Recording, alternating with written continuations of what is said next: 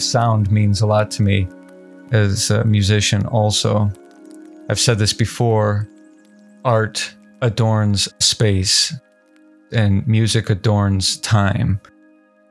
I think of music as sacred and all sounds as sacred because of the power to shape our reality, which is what we're going to explore. When to consider the, the fundamental nature of words and language. But perhaps the formlessness of sounds gives it its magic to bring people together from all walks of life. It's almost as if the vibrations of our instruments, of our voices, and in the concerts penetrates our surface differences and speaks to something spiritual or touches something spiritual or metaphysical that unites everybody. And so, at least during that decoration of time, people have the potential to be peaceful or to be connected and inspired and held by the sound. Words are the primary building blocks of our, our language. Our language is special when you look around all organisms, all life, because it's so complex, it's so nuanced, it's so rich. Yes, other animals have impressive forms of communication, but our symbology is part of what makes it unique to be a human being. So, what do these words do? Words can name things, like there's that that can describe things, that can describe nature and the world around us, but they also express something happening within us feelings, ideas, desires, beliefs, preferences, and so on. But words change over time, and how they change is kind of fascinating. And the etymology of words is something that I really love. And you'll notice that if you've ever heard any talks with me before, that I try to trace the origin of the word to see how it evolves and and also what can be recovered from that kind of investigation or reclaimed about the original power or meaning of words. So they do change over time. They have their own evolution. Language has has its evolution. Cultural influences shape it and new words are created along the way, which is amazing too, especially as technology introduces new concepts and new ideas. We, we develop new words for that. But where does this all come from? It's tens of thousands of years old or more, this um, system of language and the, the different kinds of languages around the world for different civilizations. But there are a few prevailing theories in the fields of anthropology and linguistic studies, but one is a, a mimetic theory that humans simply developed the ability to mimic the environment and make sounds similar to nature. And if you think of the concept of onomatopoeia, where the word is actually what it sounds like, yes, there's some obvious ones like plunk or crash or hiss like a snake. So perhaps that S sound was being reflected back and then became a way to communicate something. The snake goes, so we make that sound snake. Just think of the ocean and early humans approaching the ocean or engaging with the ocean. That word itself seems rooted in the phenomena itself in, in nature. Ocean. Or its features or what it does, the waving or crash onto the shore, which sounds like what happens when you're there. Shore, shore. And the splashing of the water coming out off the shore.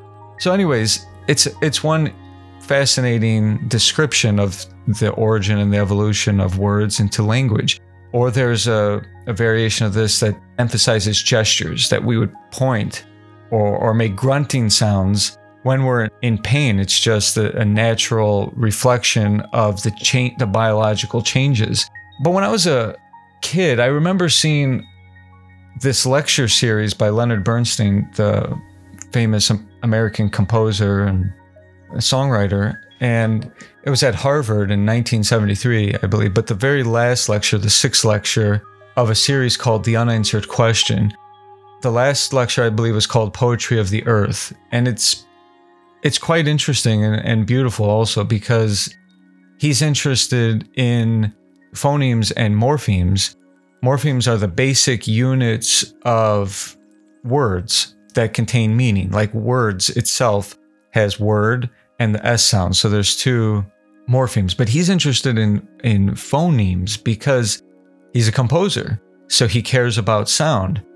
And I remember Bernstein saying something like, there's probably a reason why ma is such a universal phoneme for the mother because maybe the sound of a nursing baby is that ma ma ma ma and and then when the baby and the mother are separated it makes that sound indicating the need for connection so we have ma mother mama ama uh, and so on and so this is all, you know, I think part of gestural theory. It's also meaningful because among all the other species, we have to stay with our mothers a lot longer than other mammals, especially. I think a giraffe can stand up and start walking within two hours of birth.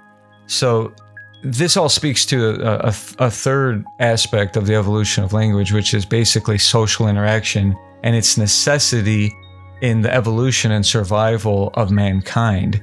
We're not very physically capable on our own. We're so sensitive to, to temperature and pressure. Our skin isn't very durable or protective like animals with thick fur or shells, even. So, how did we survive? Or how did we rise to the top, to the apex of the food chain? It was through friendship and how do we make friends? We, we had to communicate in some way, complex ideas and emotions more effectively. I've also mentioned this before, but there are some interesting theories about our evolution from primates. And if you look at their social structures, they're hierarchical. There's a lot of violence and domination. And maybe it's inherent in all of us to resist hierarchy or to rebel against domination and to achieve it language, more developed language was required. So, this is all a social interaction theory that our human survival has been dependent on our cooperation. And when we become friends, we increase our biomass. Me alone in the wilderness, I'm pretty vulnerable to all the other predators and elements. But us together in the wild, we can build fire, we can build weapons, we can build shelter, and together we're stronger and, and it can intimidate predators or danger. There's also wild ideas out there that are not accepted in mainstream science, but some people hypothesize that there are there's other life in the universe and that could be where humans get language or why we're we're here at all. So there are different alien theories or that in different mythologies the gods or or God himself or herself bestowed language. There are gods of language, there are gods of literature and eloquence, like Saraswati in, in Hinduism can bestow the power of speech, like she did for Kalidasa, the great epic poet of, of India, who was unintelligent according to the lore, but because of his penance and his rejection and dejection and sincere prayer, the goddess came on the swan in the river where he was contemplating suicide and gave him a new life. Humans are indeed unique, however, this is possible, and it involves our brains. Our brains are different, more evolved than other animals. The cortex and the prefrontal cortex gives us other capacities for abstraction. If you look at animals, they're very oriented to the present. If there's food there, that can be good. If there's not food, that is the focus, perhaps, or protection or survival or mating. But for humans, our brains allow us to constantly be thinking about the past and the future. And we have the capacity, but I don't think that it's healthy or natural for us to use that capacity or have that be our default mode. But I think societal pressures and, and socializations and conditionings create that for us. Our vocal tract anatomy is unique and allows us to produce a wide range of sounds compared to other animals. This is also the seat of the Vishuddha chakra in uh, chakra systems or the throat, throat chakra. The thyroid gland is there. And I've looked at some research that shows or suggests that when patients don't feel heard in their families, that there is a higher prevalence of thyroid disease. So it's an example of how something seemingly psychological manifests in the physical, and also the power of sound and the impact of the inability to express through sound. This chakra in different yogic traditions is associated with space because the vocal cords vibrate in this vacuum of the neck. So the neck represents the ether. Sound has to travel through some medium or through some emptiness. And so sound is sacred because this throat in the chakra system is a bridge from our body, our biology, and the word made flesh in Christian mysticism. It's the bridge between the body, the manifestation of the divine through sound, and the spirit, the soul, which is in the third eye and meets the divine through the crown or the fontanelle or the thousand petaled lotus or infinity. So, sound is the sacred bridge, and we'll, we'll come back to that in a little bit. Culture, also, culture and cumulative learning, our ability with our brain to keep adding onto the mosaic of meaning in the context of civilization.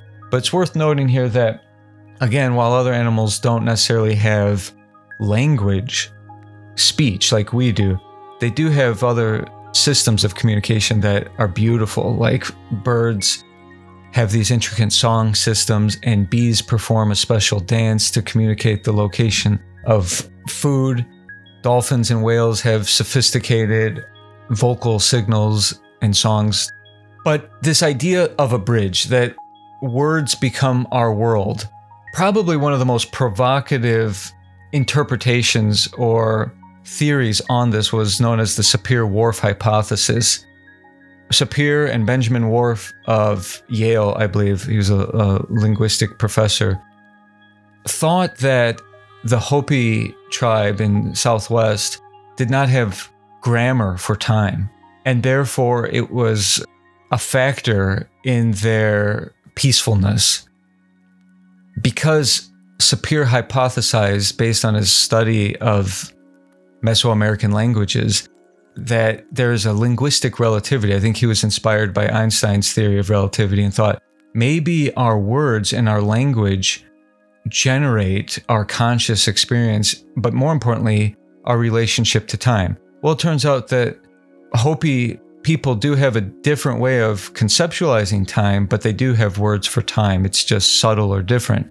But and so so the theory is largely disproven, but there's a weaker version that still inspires some philosophical discussion. And the movie Arrival is based on the Sapir Whorf hypothesis. So if you just consider words and their relationship to time, whether we construct our words in our mind or on the paper from left to right or right to left, doesn't that determine how we perceive time to be flowing? If you were to draw a timeline of your life, you would put your birth on the left side and draw a line out towards the end of your life on the right. But people who speak Arabic would do the opposite, and YouTube videos in Arabic go from right to left. So they conceptualize the past to the right, where we feel that the past is to the left of us or even behind us. Whereas a South American people known as the Aymara consider the past to be in front. And their words reflect this because you can see what happened in the past and the future is invisible. So that's conceptualized behind. The words that we use to describe things also affect our sense of time. Like in Spanish, you might refer to a short break with pequeña. So pequeña is volume, short in English is distance.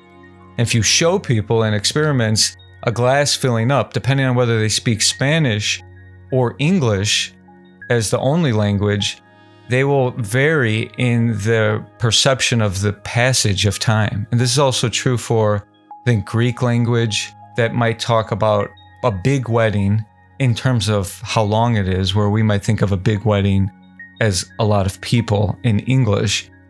And then, furthermore, if you just take the concept of tenses for our verbs, when you introduce tense you also introduce tension.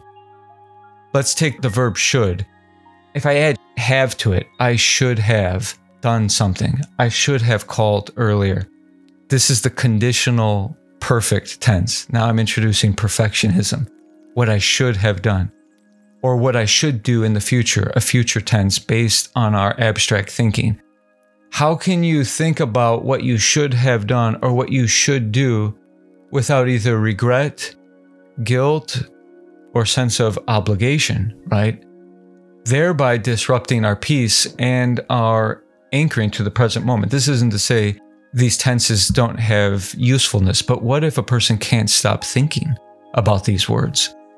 Or should be is sometimes considered present continuous, which disrupts the eternity of the present moment. I should be studying right now for finals. It's a different present. It's an alternate present. The present where I'm not what I am, and therefore there's a, a conceptual gap that gets filled in with frustration. I just want to hone in on this creative power. Whether or not language actually produces our reality, it impacts our psychological experience. And different religions have different ways of formulating what this creative power is all about. Like in Hinduism and Buddhism, you have the concept of mantra, which takes these root sounds, or in, in the Sanskrit language, 50 phonemes that become the syllables that we find at the root of almost all language. But the mantra can take any special combination of these sounds and produce magic. The belief is that if you say a mantra with the right intention, but with the right mindset, in the right setting, set and setting, you create a psychedelic experience or a mystical experience, or you can manifest. And masters of mantra could heal, could make it rain in a drought, could call a god to come and provide assistance and so on.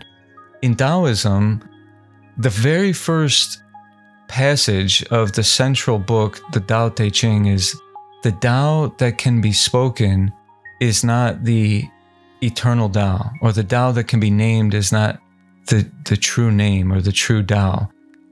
And it speaks to the ineffability of the divine mantras for that. Mantra is a symbol or holding place.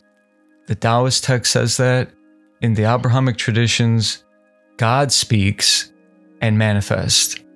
God said, Let this happen, let there be light, and then there's light, demonstrating the mysticism of words. In Islam, the Quran is considered the literal word of God, but in, in Sufi branch of mysticism in Islam, the word is vibrant with poetry and has the capacity of devotion to connect you to the divine.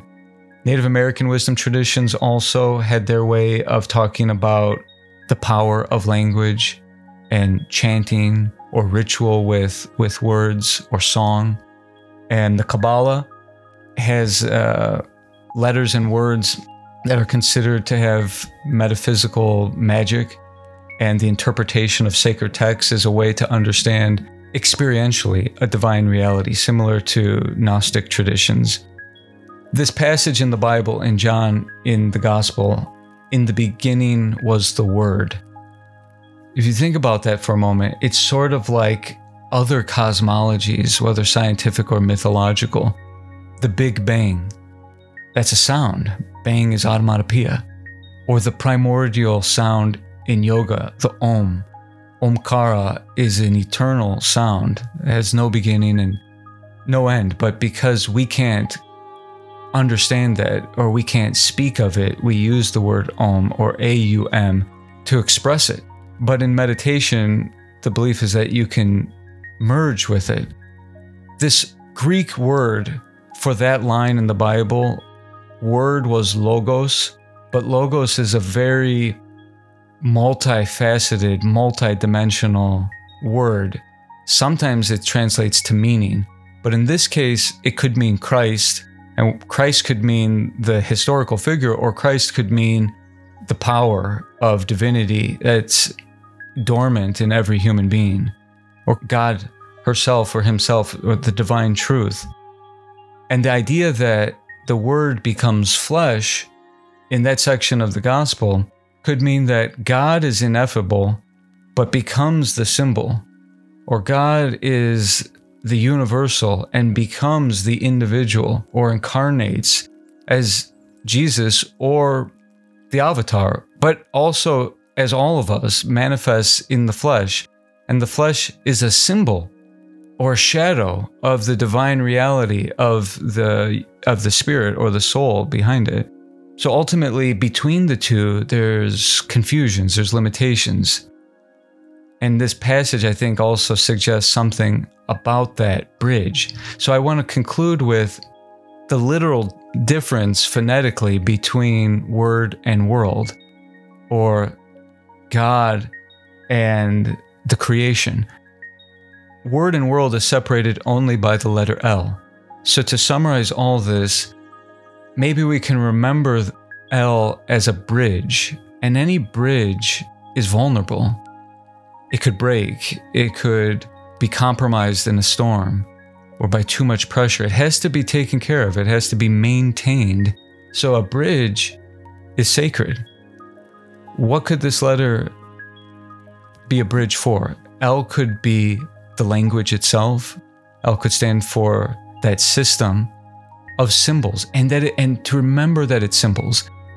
The French philosopher Derrida in his philosophy of grammatology and deconstruction points to the fundamental inability of a word to actually tell us what it is.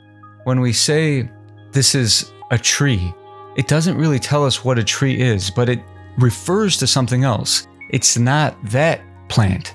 I don't know exactly what it is. And if you apply this to where we are in space, where are you? Todd, I'm here in Yorkville. But that doesn't really tell us deeply where Yorkville is in reality or in the universe. But it does say something about where I'm not. I'm not in Plainfield right now. So where is Yorkville? Yorkville's in Illinois. Where's that? It's in the United States. Where's that? It's in North America on the Earth. Where's the Earth? It's in the solar system. Where's the solar system? It's in the Milky Way galaxy, as opposed to other galaxies. And where is that? I don't know. Where is this universe? I don't know. That brings us back to divine mystery. So whether you, you, you get there in one way or in another way, something remains ineffable. Or L could be life, that the bridge between the unmanifest and the manifest is uh, the animation as evidenced by language. L could mean love. That the reason we have this bridge is for nothing else other than a divine Leela to play, to, to be loving, to express love, and to feel the love of realizing our oneness when we cross back over the bridge. Or light. That between the unmanifest and the manifest, you have a play of light. And if we remember this as our capacity to illuminate, how can our words be photons that go to bring warmth, that bring illumination, that support a person's journey towards knowledge, towards wisdom, towards understanding? Or do our, our words create darkness? Or do they compromise this bridge? Finally, L also can mean limitation, reminding ourselves that whatever we say, whatever we speak, can easily be misunderstood or confuse people, and that ultimately, mystical experience, divine experience, nirvana, enlightenment, satori, God consciousness, Christ consciousness is best understood through silence when the ether is no longer vibrating because then there's no more parts. In that state, words don't work, othering doesn't work, duality doesn't work, multiplicity doesn't work. But we get to experience both dimensions but the L can remind us of what's sacred behind all that is seen and heard.